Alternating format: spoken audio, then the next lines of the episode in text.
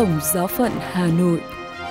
Radio Tổng Giáo phận Hà Nội kính chào quý vị. Mời quý vị nghe chương trình phát thanh hôm nay, thứ ba ngày 21 tháng 3 với những chuyên mục tin thời sự và kế đến là chuyên mục câu chuyện gia đình.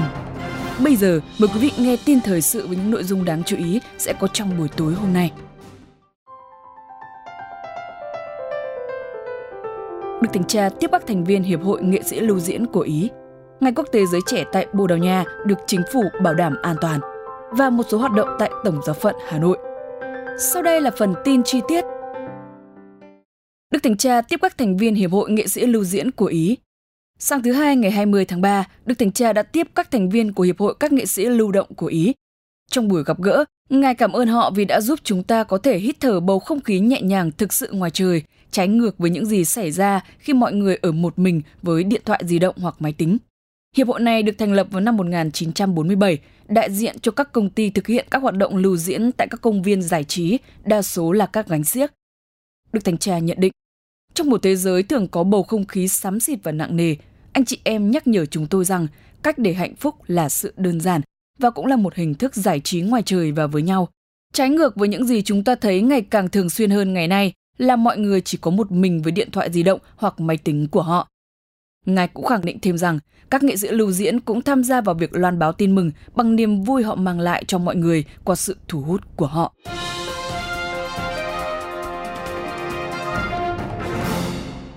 Ngày Quốc tế Giới Trẻ tại Bồ Đào Nha được chính phủ bảo đảm an toàn. Chính phủ Bồ Đào Nha cam kết bảo đảm an toàn về mặt sức khỏe cho các tham dự viên Ngày Quốc tế Giới Trẻ sẽ diễn ra từ ngày mùng 1 đến ngày mùng 6 tháng 8 năm nay tại Lisboa, thủ đô của Bồ Đào Nha.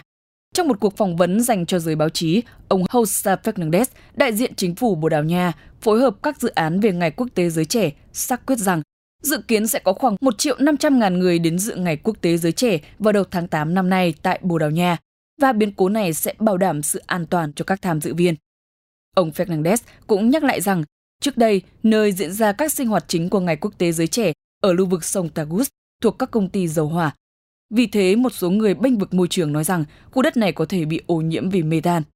Tuy nhiên, ông Fernandez xác quyết rằng không có đe dọa đối với sức khỏe của con người hoặc sự ô nhiễm cho đất đai tại đó. Nhân dịp Ngày Quốc tế Giới Trẻ, các công ty tốt nhất đã khảo sát chuyên biệt về khu đất vừa nói. Ông Fernandez cũng bác bỏ tin tức gần đây cho rằng khu vực được chọn làm nơi diễn ra Ngày Quốc tế Giới Trẻ là một chỗ không đúng, ví dụ thiếu những con đường để đi tới đó.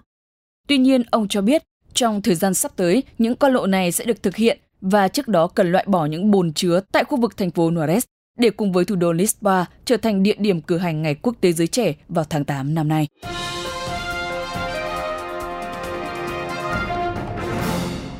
Một số hoạt động tại Tổng giáo phận Hà Nội Tại Tổng giáo phận Hà Nội những ngày qua đã diễn ra những hoạt động đáng chú ý.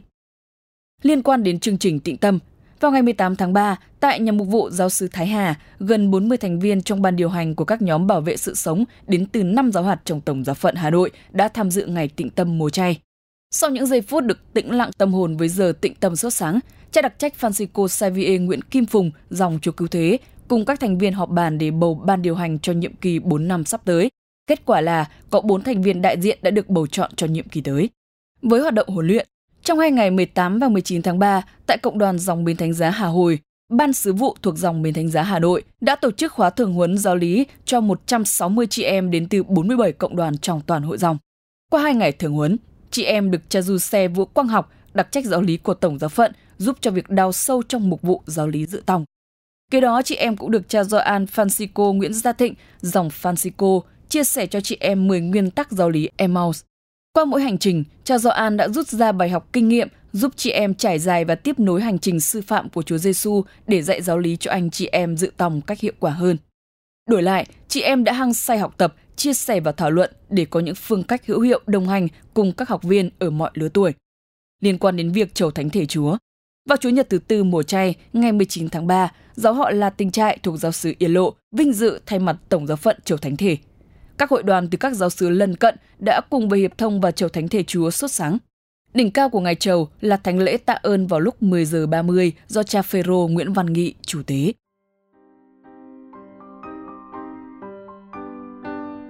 Chuyên mục Câu chuyện gia đình Quý vị và các bạn thân mến, Trong cuộc sống có quá nhiều mối bận tâm và những gánh lo mà con người chúng ta phải đối diện.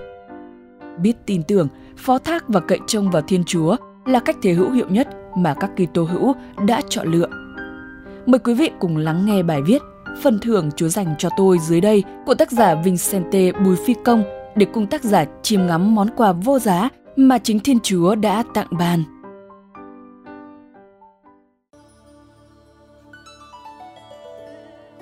Vào năm 2018, vợ tôi có thai đứa con đầu lòng của chúng tôi và đó là một tin rất vui cho gia đình tôi.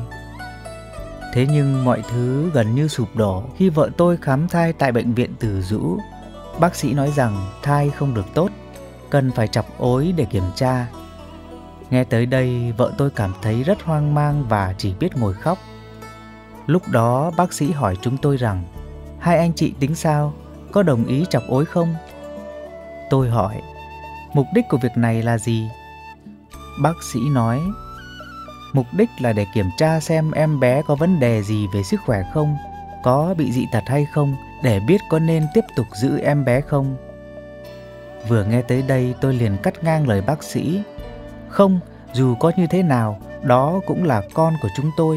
Tôi không đồng ý làm bất cứ điều gì đụng tới con của chúng tôi. Sau một hồi thuyết phục không thành, bác sĩ đã cho chúng tôi ký vào một bản cam kết là không đồng ý cho bác sĩ can thiệp vào thai nhi. Khi ra về, vợ tôi gần như không đứng vững và lo lắng hỏi tôi, con mình có sao không anh? Tôi nói, em đừng lo, đã có Chúa, Chúa sẽ lo liệu tất cả, rồi mọi chuyện cũng sẽ ổn. Sau đó tôi chở vợ đến dòng chúa cứu thế và cả hai đã vào khấn Đức Mẹ. Chúng tôi quyết định dâng con cho Đức Mẹ, xin mẹ che chở cho thai nhi. Tôi là một huynh trưởng thiếu nhi thánh thể. Tối hôm đó, chúng tôi đã tham gia buổi cầu nguyện đầu tháng của huynh trưởng và tôi đã nhờ linh mục du xe Trần Hải Giang cùng các anh chị huynh trưởng cầu nguyện cho con của chúng tôi. Sau buổi chầu đó, tự nhiên tôi cảm thấy rất bình an như sắp có một tin vui gì đó. Quả thật, sang hôm sau, tôi nhận được rất nhiều lời động viên từ bạn bè cùng những lời giới thiệu cho tôi về những bác sĩ sản khoa của bệnh viện như Mê Công, Từ Dũ, Hùng Vương. Theo những lời giới thiệu này, tôi đã tới gặp bác sĩ Trang đang làm việc tại bệnh viện Từ Dũ và có phòng khám tại đường Lê Văn Cuối, quận Bình Tân, thành phố Hồ Chí Minh. Sau khi thăm khám, bác sĩ nói rằng thai nhi chỉ bị nhẹ cân, không cần phải chọc ối. Khi thai nhi được hơn 30 tuần, bác sĩ nói rằng có thể bé sẽ bị sinh non, cần phải dưỡng thai thật kỹ và bác sĩ đã trích cho thai nhi hai mũi thuốc hỗ trợ phổi để trong trường hợp bị sinh non, thai nhi sẽ có thể tự thở bằng phổi, tránh tình trạng nằm lồng kính. Lúc thai nhi được hơn 35 tuần thì vợ tôi sinh em bé. Trước khi vợ tôi sinh, bác sĩ đã chẩn đoán là phải mổ vì bé sinh non và chưa quay đầu. Mọi thứ đã sẵn sàng để mổ thì tự nhiên vợ tôi đau bụng quá không chịu được nữa. Lúc này bác sĩ kiểm tra lại thì đã thấy chân em bé thò ra ngoài rồi. Thế là bác sĩ đã quyết định cho sinh thường và em bé đã ra đời một cách bình an mà ngay cả bác sĩ đỡ đẻ cũng phải thốt lên. Đúng là sự lạ. Và ngạc nhiên hơn là em bé rất khỏe. Tuy nhỏ con vì sinh non nhưng lại không phải nằm trong lồng kính. Mỗi khi nghĩ về biến cố này tựa như một phần thưởng Chúa dành cho tôi, tôi luôn cảm tạ Chúa vì Ngài luôn che chở cho tôi và gia đình tôi cũng như cho mọi người. Radio Tổng giáo phận Hà Nội. Xin chào và hẹn gặp lại.